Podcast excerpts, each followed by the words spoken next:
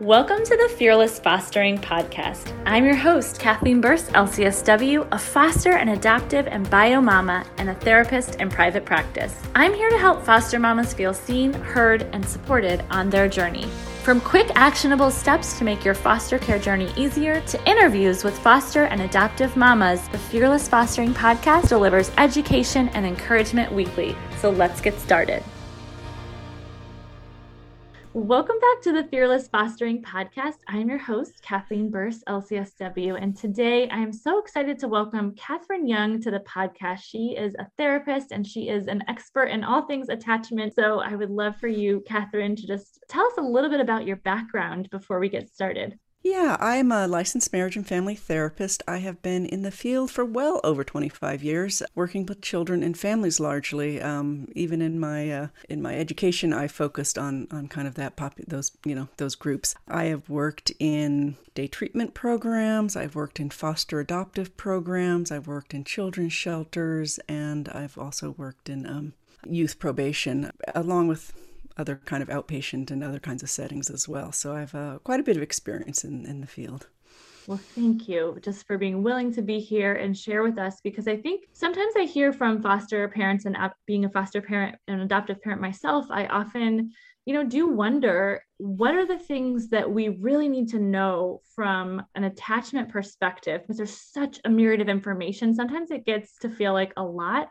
Could you kind of give us a little bit of a breakdown of how and why attachment theory and attachment work is so important to foster parents and adoptive parents? Sure. Um, attachment theory is basically the idea that the first relationships that children have with their primary caregivers kind of affects almost all aspects of their life going forward, but in particular their relationship relationships going forward. And I think something that's useful a way, useful way to think of it is that you know a, a young child has very limited experience, and if their experience with their first primary caregiver is problematic in a lot of ways, um, they develop as their brains growing. They they seem to develop a sort of a template or an idea of what relationships are, what family is, and also ideas about themselves. Um, we know young children think everything that happens has something to do with them. Um, it's just the way they're they're developmentally growing. And so if bad things are happening, there must be something wrong with me. So that kind of gets in there. And so what, what ends up being hard is this template also about relationship and like people are going to hurt me or it's not safe to be in relationship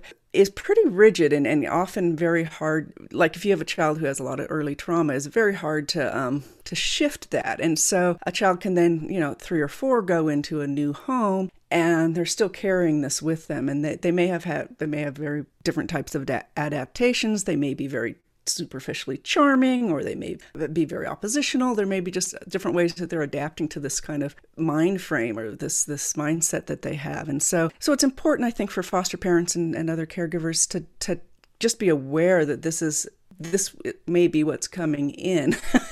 And that you know if you're not aware of that you can be kind of blindsided like why is this child acting like this? Why is this going on and I'll also add in onto that behavior also can be related, of course, to um, you know not having the skills. Um, if these children haven't had uh, a healthy early childhood, um, they just also may not have the skills to deal with stress and, and overwhelm, and so there may be tantruming stuff like that. Mm, yes, and I think that's one place where fear can kind of enter the equation as prospective foster parents, or even just new foster parents, or parents who are like you said, experiencing that the child was this and now they're this, and it feels like there's no rhyme or reason to it. It doesn't make sense to me. So, what is something that foster parents can do when they start to notice maybe there is some attachment issue going on, or they assume there is, but they don't know how to deal with the behaviors that they're seeing? Yeah, um, that's that's a very complex question. yeah. like, how do you deal with this? Um, I wrote a whole book about it. Um, exactly.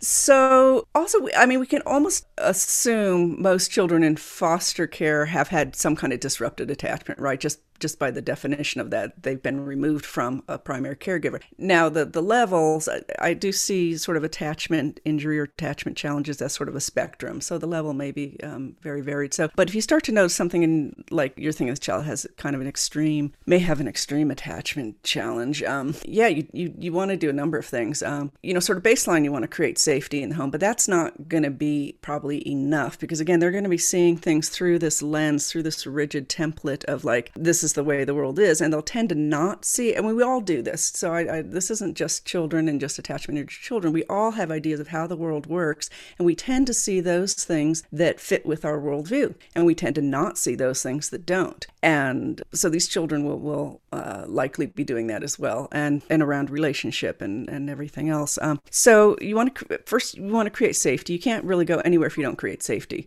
So that's sort of baseline, and then you want to build on work on building connection, and there's ways to do that. Of course, um, you want to get this child in therapy, and you want to make sure the therapist that you're working with knows what knows about this. you yeah. know there are you know there are some amazing therapies that don't work for this population if you have a child with really strong attachment challenges and they're doing non-directive play therapy without the parent involved that's not likely to change that dynamic. It's it's they need more than that. They need more structure and they need more sort of uh, support in in sort of shifting where they're coming from. So you want to get them into therapy. Said you want to build connection. There are also ways that you can help them just sort of daily kind of restory their story um, just by what you notice and how you notice it during the day. So those are some of the things you want to do. Um, of course i'm you know those are broad broad concepts yes. and like i said it's a complicated complicated answer but that's so important i think just to even get those the broad answers because i think you know people think gosh what should i what can i do i think so many people and i've talked to other guests on the podcast have this feeling that like kids in foster care are broken and they're you know mm. i couldn't handle their, those behaviors and i think if we can just educate people a little bit more around what it would look like to get some help for these kids and many times you know agencies and department of child and family services they provide therapy they provide that you know as a as yeah. a resource to foster and adoptive families so that's really good to know Hey, Foster Mama. I just wanted to make sure you heard about Fearless Fostering, my deeply connected group coaching program for foster mamas. Fearless Fostering is reopening for enrollment in January. The program includes a luxury retreat, a curated community of foster mom friends, and ongoing coaching with me. Applications are open now for everyone on the waitlist, and there are only 10 spots available for this round of the program. You can join the waitlist today at fearlessfostering.com. So, what would you say to someone who is maybe fearful or nervous about having to potentially deal with some attachment issues in a child and feeling kind of maybe that that's an overwhelming thought that would keep them from exploring it a little bit more or maybe inviting a, a foster child into their home? I mean, I, I, think they do need to look at their capacity. I, I think anyone does. Any, anyone who's going to take a child in their home needs to look at what, what what's my capacity. And not all foster children are going to be on the extreme end also. So need to be aware that there is this sort of spectrum. Um, some children may have had a, you know a fairly healthy first, and we know, actually know the research is starting to show more and more. It's those very very first few months that are super critical, super critical, and then it's critical. You know, people say up to three years, but you know, your ch- the child may come into into the home and and be able to attach and connect and and just have some struggles, maybe some um, get dysregulated easily. So so there's a whole range. So what that's one thing they need to know that there's a whole range of of, of challenges. And again, they need to know what their capacity is. Make sure that they have support and that they have a good support system, um, both a professional, like you're talking about, like therapists and social workers and so on and so forth, but also what's their family support, what's their friend support, what are their natural supports. Um, you know, really wants to want to make sure you've got those in place and I mean, from the get go, if you if they have a child in their home and they're working with a therapist, they can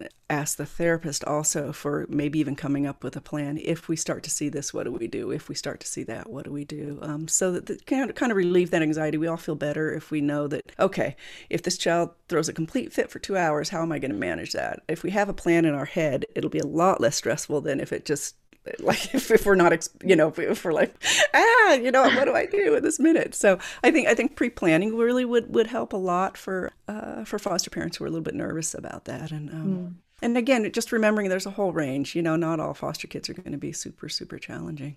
Yeah that's so important to remember. Thank you. And i was curious too about this range that you're talking about because you know, you know, parents, certain foster parents are fostering babies right from the hospital and certain ones are you know fostering teenagers who maybe had multiple placements or who are just obviously a lot yeah. older and have more experience in those first families. Um, so can you talk a little bit more about the range and then just as you say what can we do as as parents to kind of be keyed into is this an attachment issue? Is this normal development? You know some people just don't know the difference Sure. Yeah. Yeah. Good questions. Um, you know, I, I, I always kind of jokingly say, you know, we all have attachment issues. you know, really, if you think about it, very few of us had the like the perfect parents you know i mean and that's not, nothing against parents. Parenting is hard and and you know foster parenting is hard and it's really hard and none of us are perfect. And as a parent myself i know i wasn't perfect. I'm not perfect. So so the range is but but most of us are able to kind of work that out right? We're able to kind of figure out through life through our other relationships. Um, maybe we even go to therapy maybe we don't but maybe that's helpful. Um, and we kind of figure it out right? And we're able to move forward. So some of the kids are going to be like that. They had some challenges early but they still have this i mean i think even even the kids with more severe attachment challenges still have sort of a biological drive to attach. I mean it's kind of a survival thing. And then at the same time they're trying to push away. So that's that's very hard. But um but yeah so so so the mild is is you know you me whoever um, you know, and we we just figure it out, or we we learn and we we grow around it, and we grow around our relationships, and we change the way we think about relationship, and and then uh, and then the extreme would be a child who had you know early severe neglect. It seems to be worse, or actually in some ways than than is a, you know than of course severe abuse is bad as well. it's all bad. Um, but but neglect, severe neglect, like being just completely left as an infant and not attended to um, can can create some severe attachment challenges. Yeah, so on that on that end of the spectrum, you've got a child who is you know is is really fearful of relationship really. And also can be in very much in survival mode like it's not safe it's very scary. Um, and so they're reacting against foster parents against any you know anyone who's in that kind of parenting role. So that would be kind of the other extreme and that can be of course obviously very challenging. And um, and then and sometimes that could ma- and that can manifest in different ways. That can manifest as i said like in the child who seems very very charming but as soon as um, the relationship starts to get closer they start to do sort of uh, hurtful things they they break things sneakily you know so you can have that kind of sneaky type you know going on or it could be just more overt or it could be the child that goes to anyone and as they start to get close to someone they just go to someone else i mean they, they just will not will not sit with one person. So so it manifests in a lot of different ways. And then I think the second part of your question is like how do you tell the difference? Yeah, tam- a temper tantrum is not in a 3-year-old is not a um necessarily an attachment issue. well, right? Uh, what's that? I said, well, that's a relief. yeah, yeah, exactly. At home. yeah, exactly, exactly. Yeah. So, how do you tell the d- difference? I think again, I think you know, if, if you're a foster parent um, and you're caring for foster children, you kind of want to assume that all of them are going to have a, at least a little bit of attachment challenges, and so you want to put in place things. The things that you might put in place are actually good for all children. It's not like, oh, just because you have an attachment injury, you need safety. All children need safety. Just because you have an attachment injury, you need, you know, special connection. Um, all children need connection. So if you can set up your home in sort of an attachment uh, aware way and set up your interactions with all the kids, I think you'll be you, you'll be a step ahead. You don't need to wait till the child is, is having a, a really super hard time. But the things that might indicate uh, an attachment challenge. Um, the child who, you know, all children also, this is fairly normal, will act out more with their parents than with other people. that that's fairly normal. It's not unusual for the child to be great in school and then come home and and you know throw a fit because they're having a bad day or they're overwhelmed or whatever. But if the if the behavior is extreme at home, like is the child is literally trying to assault the parent, um, and yet at school and every other setting they're totally fine. That definitely suggests a, a significant challenge, uh, attachment challenge. And if you're, if the child never, so a, a, healthy, in a healthy attachment, a child will reference their parents. They, they will, they're in a strange situation. They'll look back at their parents, make sure everything's kind of okay, sort of check in with them that way. If they're doing something new and exciting, they'll say, Hey, mom, look. Hey, dad, look. If you have a child who is not in any way engaging with the parent, even with the parent making efforts to engage, um, it's not totally on the child. but if the parent's kind of making an effort to, to develop that relationship and the child just simply is not, it's like the child's like their own little adult, that's that's a warning sign. Um, another warning sign is the child who goes to anyone um, and jumps in their lap and holds their hand and is ready to walk off with the, the stranger they just met. That's a concern. So those are some of the, the sort of big red flags for um, for attachment uh, mm. challenges. Thank you. That is so helpful just to kind of have some things that we could, you know, be aware of and be looking out for. But I also wanted to circle back to when you talked about connection and safety, because I know those are huge things that even we hear in our foster parent training classes. But I know I, I think there's a lot more that we could know and learn about setting up our homes in such a way that we really are setting up for a attachment in a sec- most secure way as possible. So, what would you say for just some tangible things foster parents can do as they bring a new child into the home to really set them set the scene for security and and healthy attachment? Yeah, I think one thing is lowering sort of the chaos in the home. A lot of homes get chaotic, and especially if there's lots of kids, they get chaotic. That's not necessarily unhealthy, but for a new child coming in in particular, um, that can be really overwhelming and triggering. And, and, and so you want to kind of have some routines set up. You kind of want to, if you've got rambunctious children, you also really good idea to have a space where the child can go. If they can't have their, if they can have their own room, that's great. If they can't have their own room, um, even just a, a little fort, you know, a little a little child tent or something, someplace they can go to separate if they want to, um, mm-hmm. so that they can um, that you know that has some cozy things and not not a this isn't at all a disciplinary thing, not like oh you need to go to your your you know your little tent or whatever. This is like if they just need to get away from the chaos, um, have sort of a safe place to go, and then then helping you know the environment be as as uh, kind of calm as possible would be kind of ways to start, I think. Okay, great. Thank you so much. That is so helpful. I know you had said you've written a book, which is actually how I found you in the first place. But I would love for you to share a little bit about your work and um, and what you have kind of presented in, in your book. Yeah, I've written uh, two books. One book is for therapists, um, which is called Multimodal Attachment Therapy, which is M-MAT. It's the acronym MMAT is what I call it, and that is for for therapists working with children with you know significant attachment challenges. Um, and then the other one is uh, for parents. It's for parents, foster parents, caregivers. It's Understanding Attachment Injuries in Children and How to Help, a guide for parents and caregivers. And there are a number of good uh, sort of attachment based parenting books out there. I think um, how I can say mine is a little different. I, I, think it, it speaks really, again, I think all the interventions in here are actually good for all children, but it does speak to parents who are parenting children with real significant attachment challenges. Um, so, so it's, it's, it really focuses on that and some of the ideas. And then, um, you know, and of course, it talks about, like we said, safety and building connection. I think what's another thing that's maybe unique in this book is the piece on sort of helping the child restory. I haven't seen that in other books, like ways that you can help the child start to notice the positive things, the things that don't fit with that sort of negative template they may be carrying. So I think that's a, a, a new piece. I also think that this book is written in a way that's easy to read. I think some of the some of the books that are out there are great books, but you're kind of slogging through them to get through them. And I find that even as a professional sometimes with some of the books. So I think so that that's that's that's my little plug for my book. Yeah.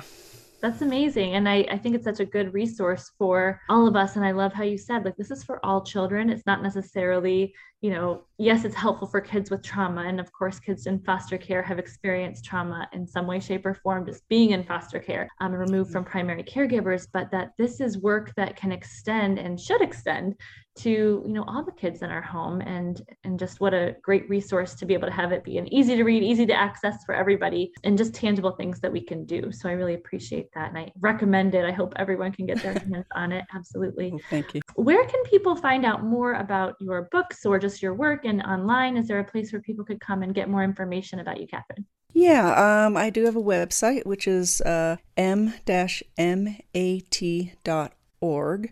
and there you'll find a page on the, the parenting book and then on the other book and um, and a little more about me maybe. And then there's also a facebook page which is mmat m-mat multimodal attachment therapy it's the kind of the whole thing but if you put n m-mat you'll probably find it um, so yeah, so I have that Facebook page, and um, and then of course uh, you can find the book at uh, really anywhere you can order books. Um, so it's definitely on Amazon, but you can also do Barnes and Noble or some or you know any other bookstore that you can order books through. You can you can get the books. So.